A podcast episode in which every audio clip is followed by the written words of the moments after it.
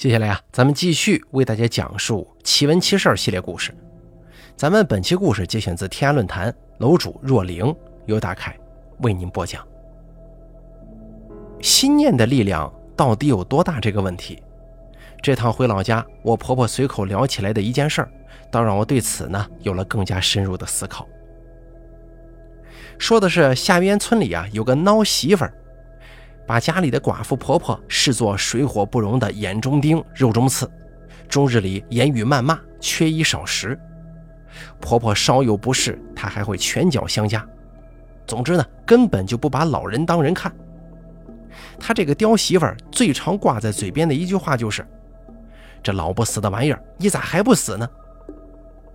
结果老婆婆没死，刁媳妇儿去年查出了恶性食道癌，肿瘤疯长得很快。压迫了气管食道，到最后完全不能进食，再也不能满嘴喷粪辱骂婆婆了，就这么活活饿死憋死了。中国有句老话叫“吃盐降了嘴”，说的就是这个。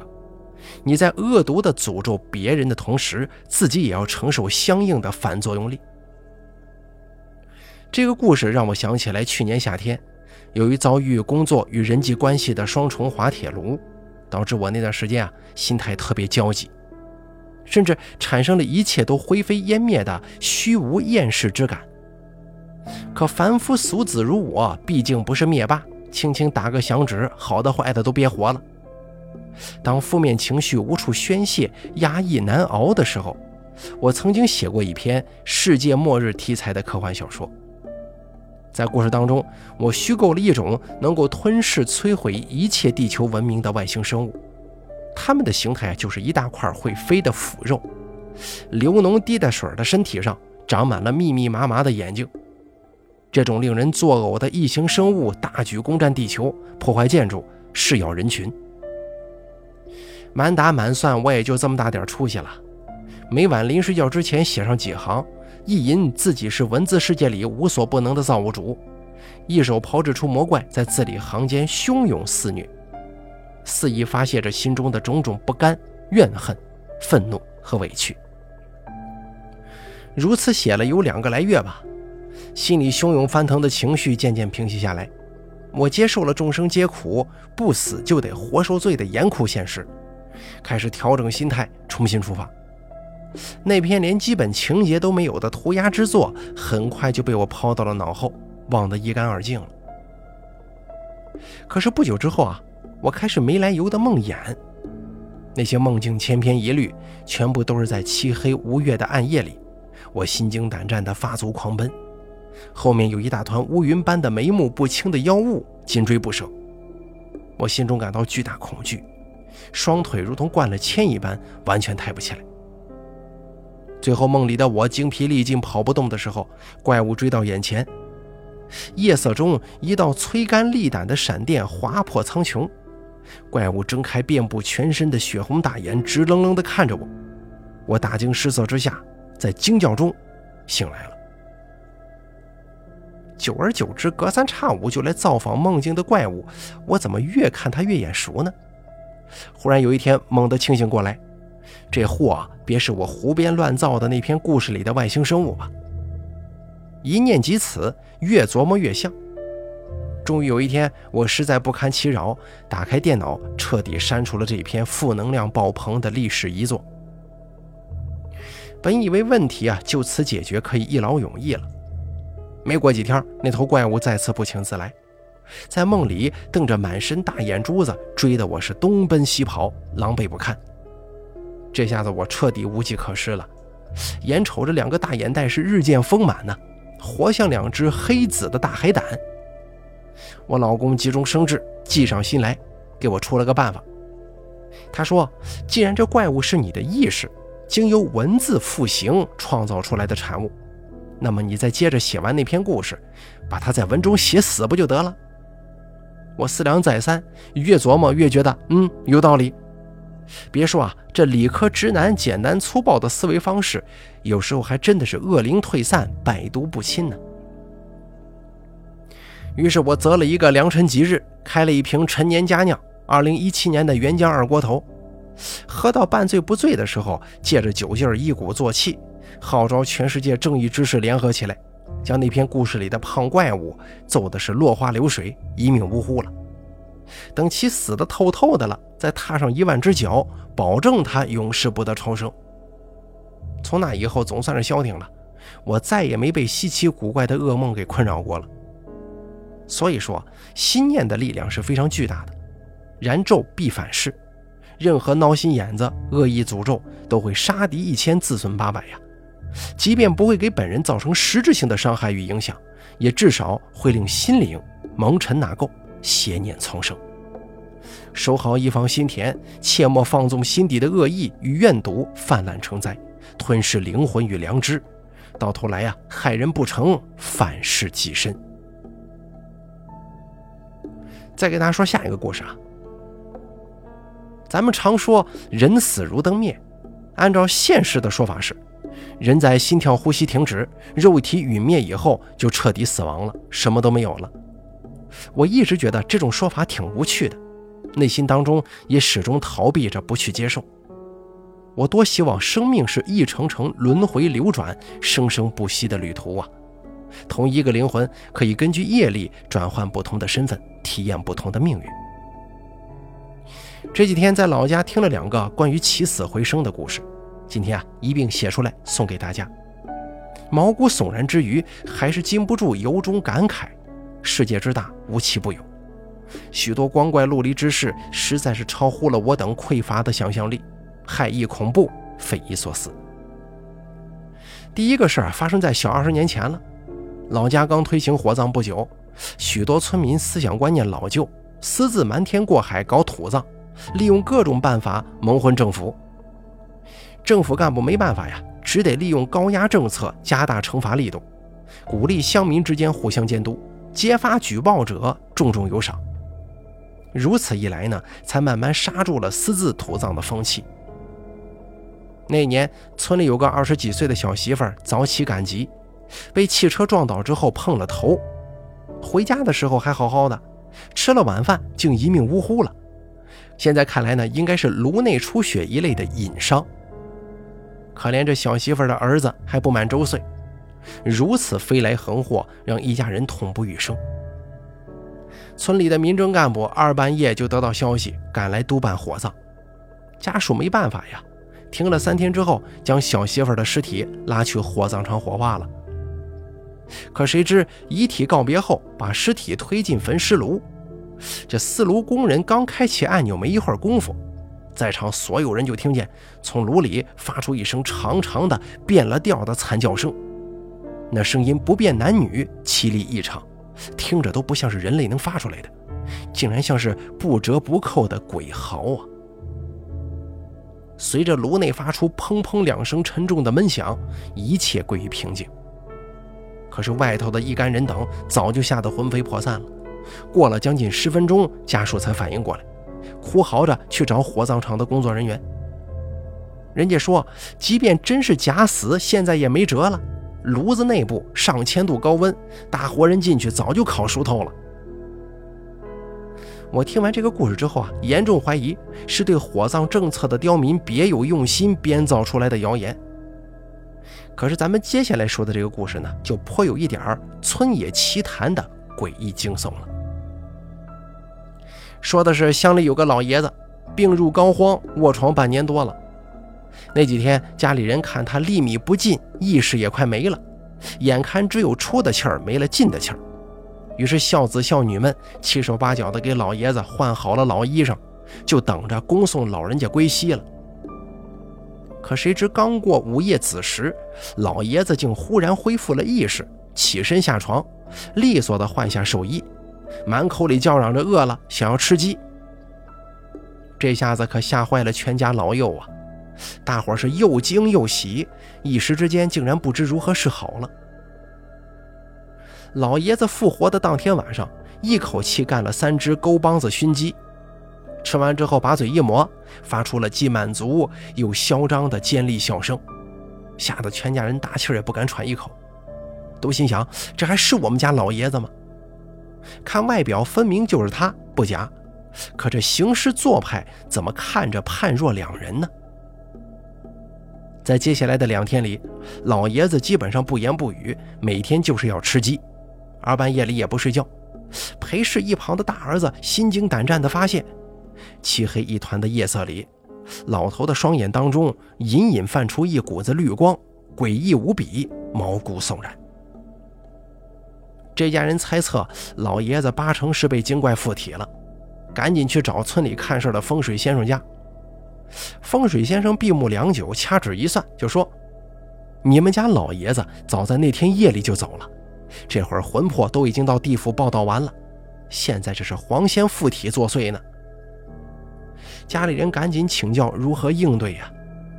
风水先生说：“回去把你们老爷子的寿衣拿出来晒晒，那玩意儿自然就退去了。”家人赶紧回家照办，把老爷子的老衣裳挂在院子里头晒了一晌午。当天夜里，老头子就一命呜呼归西去了。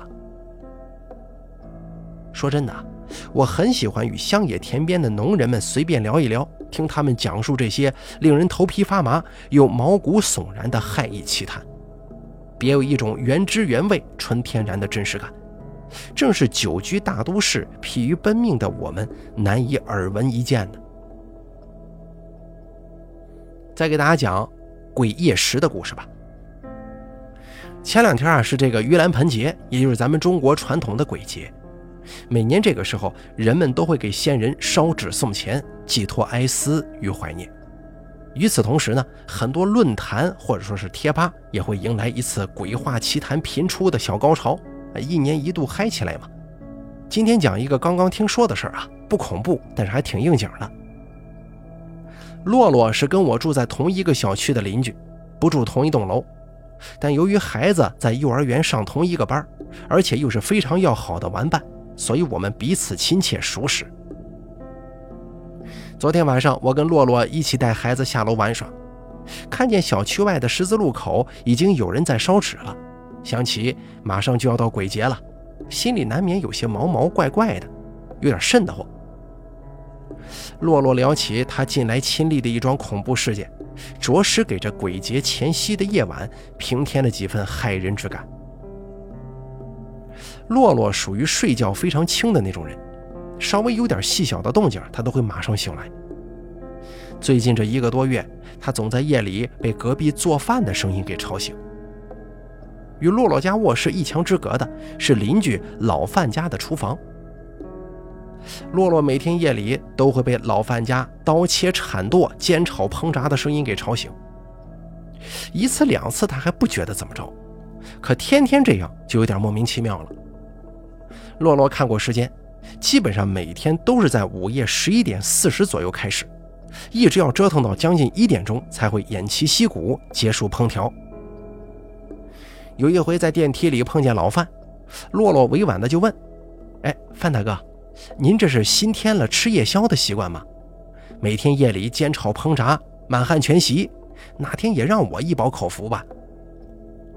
老范闻言面色一灰，非常不自然地挤出了一个笑容，啊，嘀嘀咕咕的嗫嚅了几句，把这个话就这么给带过去了。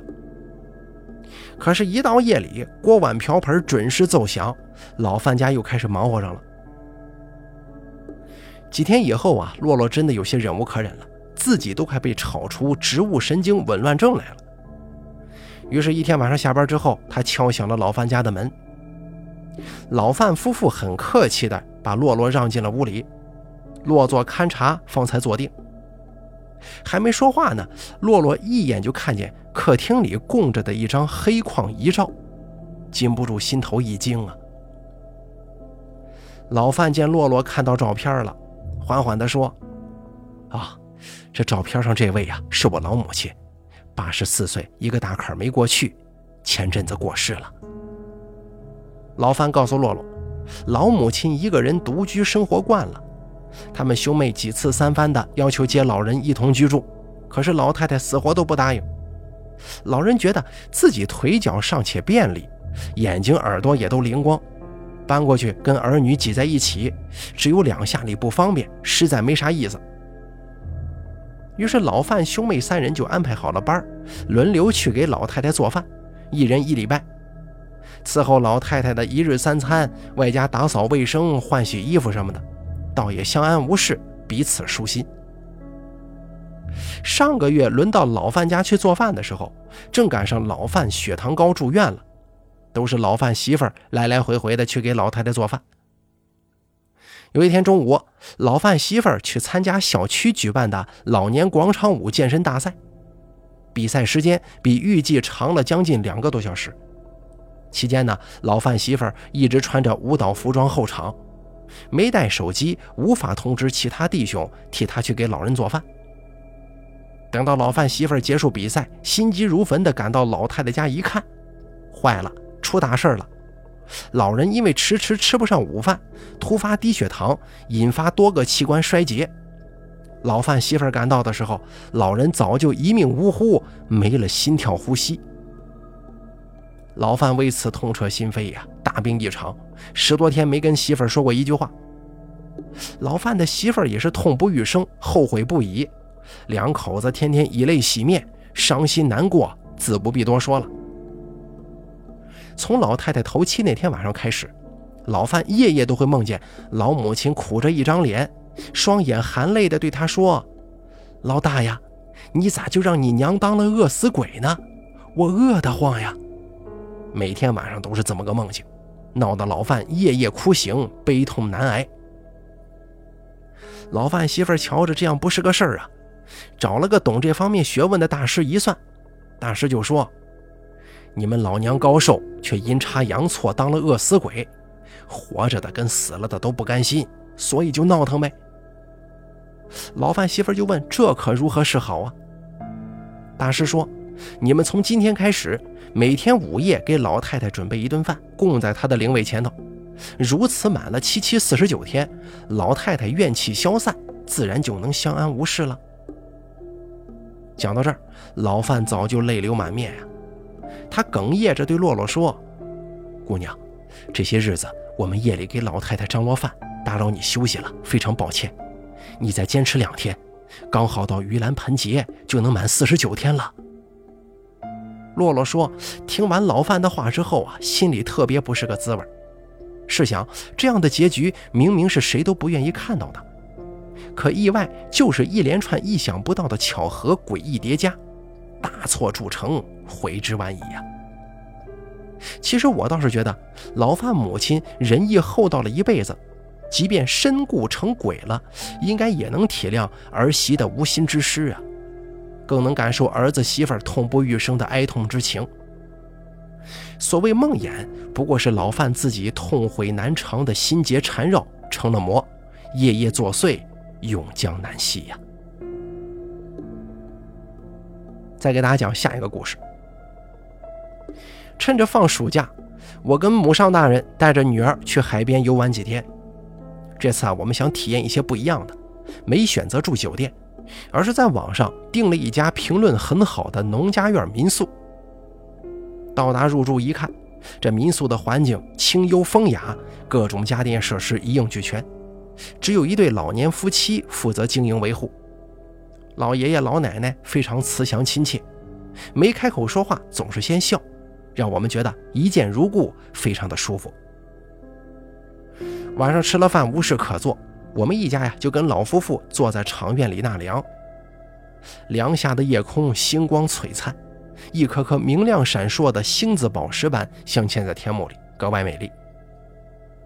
我随口问起当地人是不是都在经营民宿啊？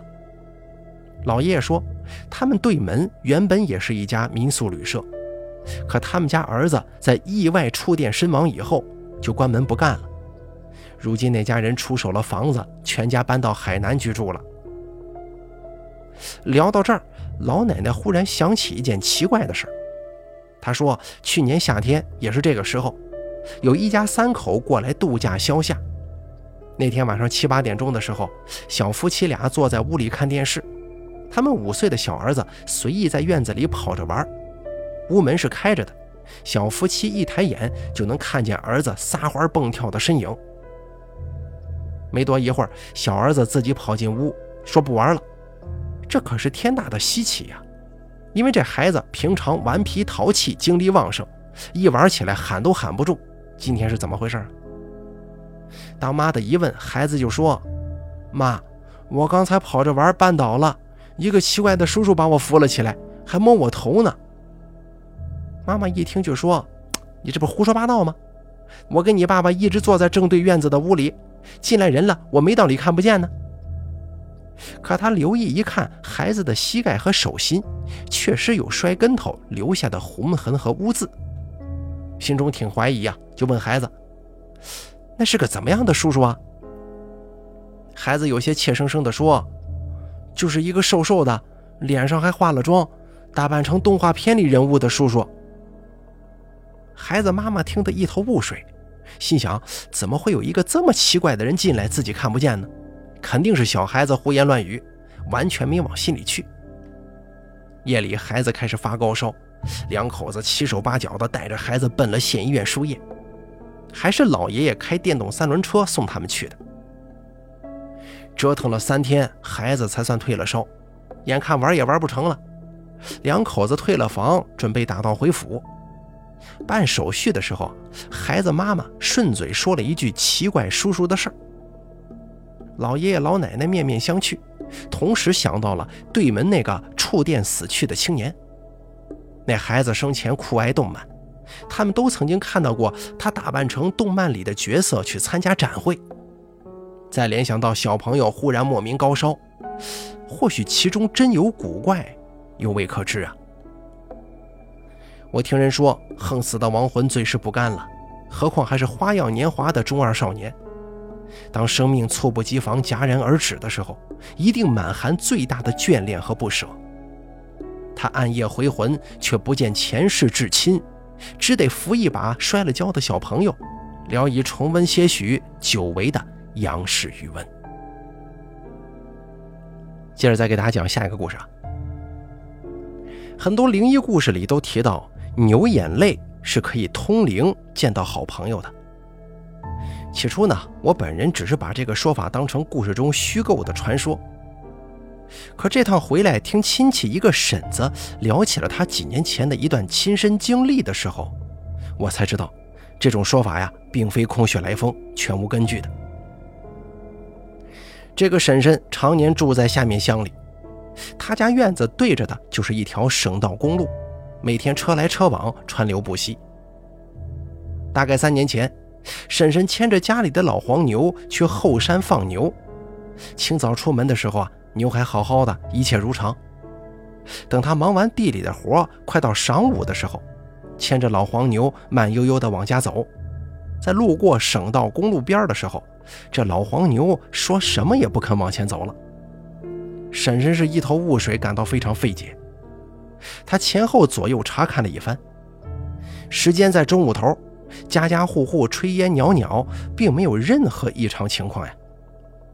再回去牵牛，老黄牛还是止步不前，任凭他怎么拽怎么拉，就是不肯往前走一步了。牛脾气，牛脾气嘛，这牛犯起犟来，那可真不是盖的。婶婶气急败坏，抽了老黄牛两鞭子。这个时候，他发觉。老黄牛那双明亮清澈、玻璃球般的大眼睛里，竟然蒙着一层泪水，目光当中溢满了恐惧，仿佛正面对着什么极端恐怖吓人的景象一样。如此一来，婶婶也被牛的眼神给吓毛了。她牵着老黄牛，改走了一条绕远的路线回家。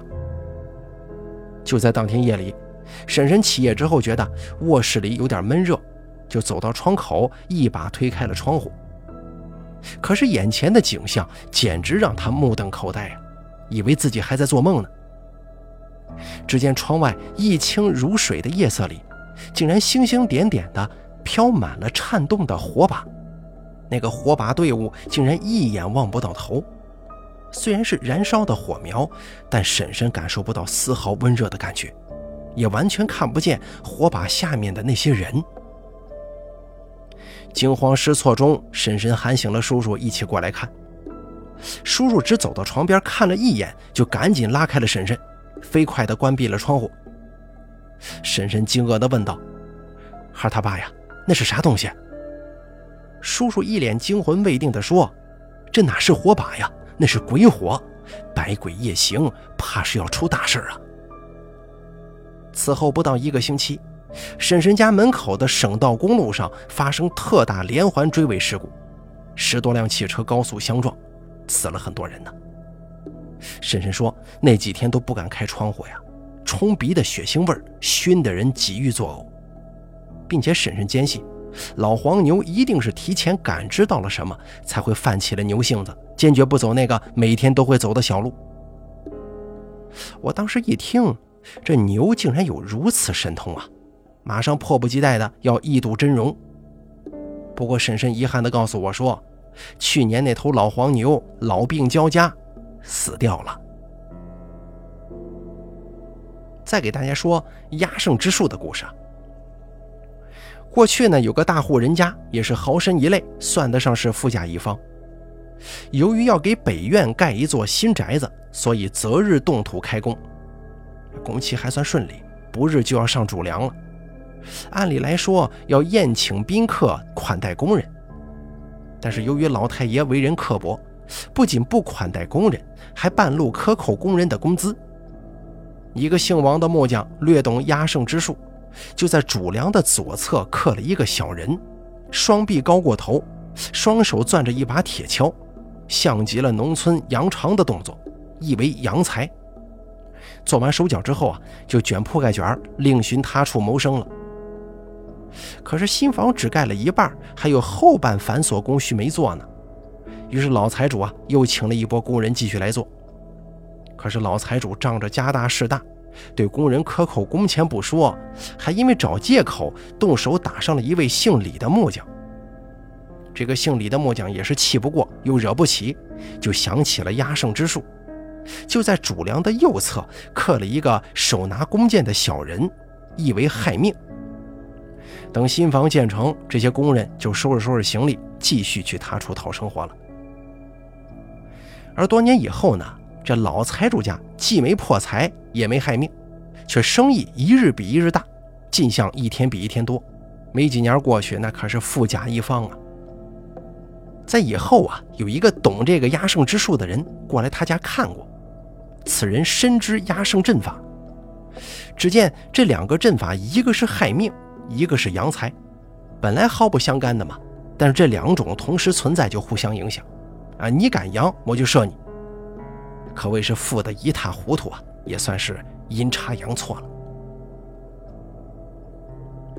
好了，今天这个奇闻奇事咱们就给大家说到这儿了，感谢大家的收听，刘大凯为您播讲，咱们下期节目不见不散。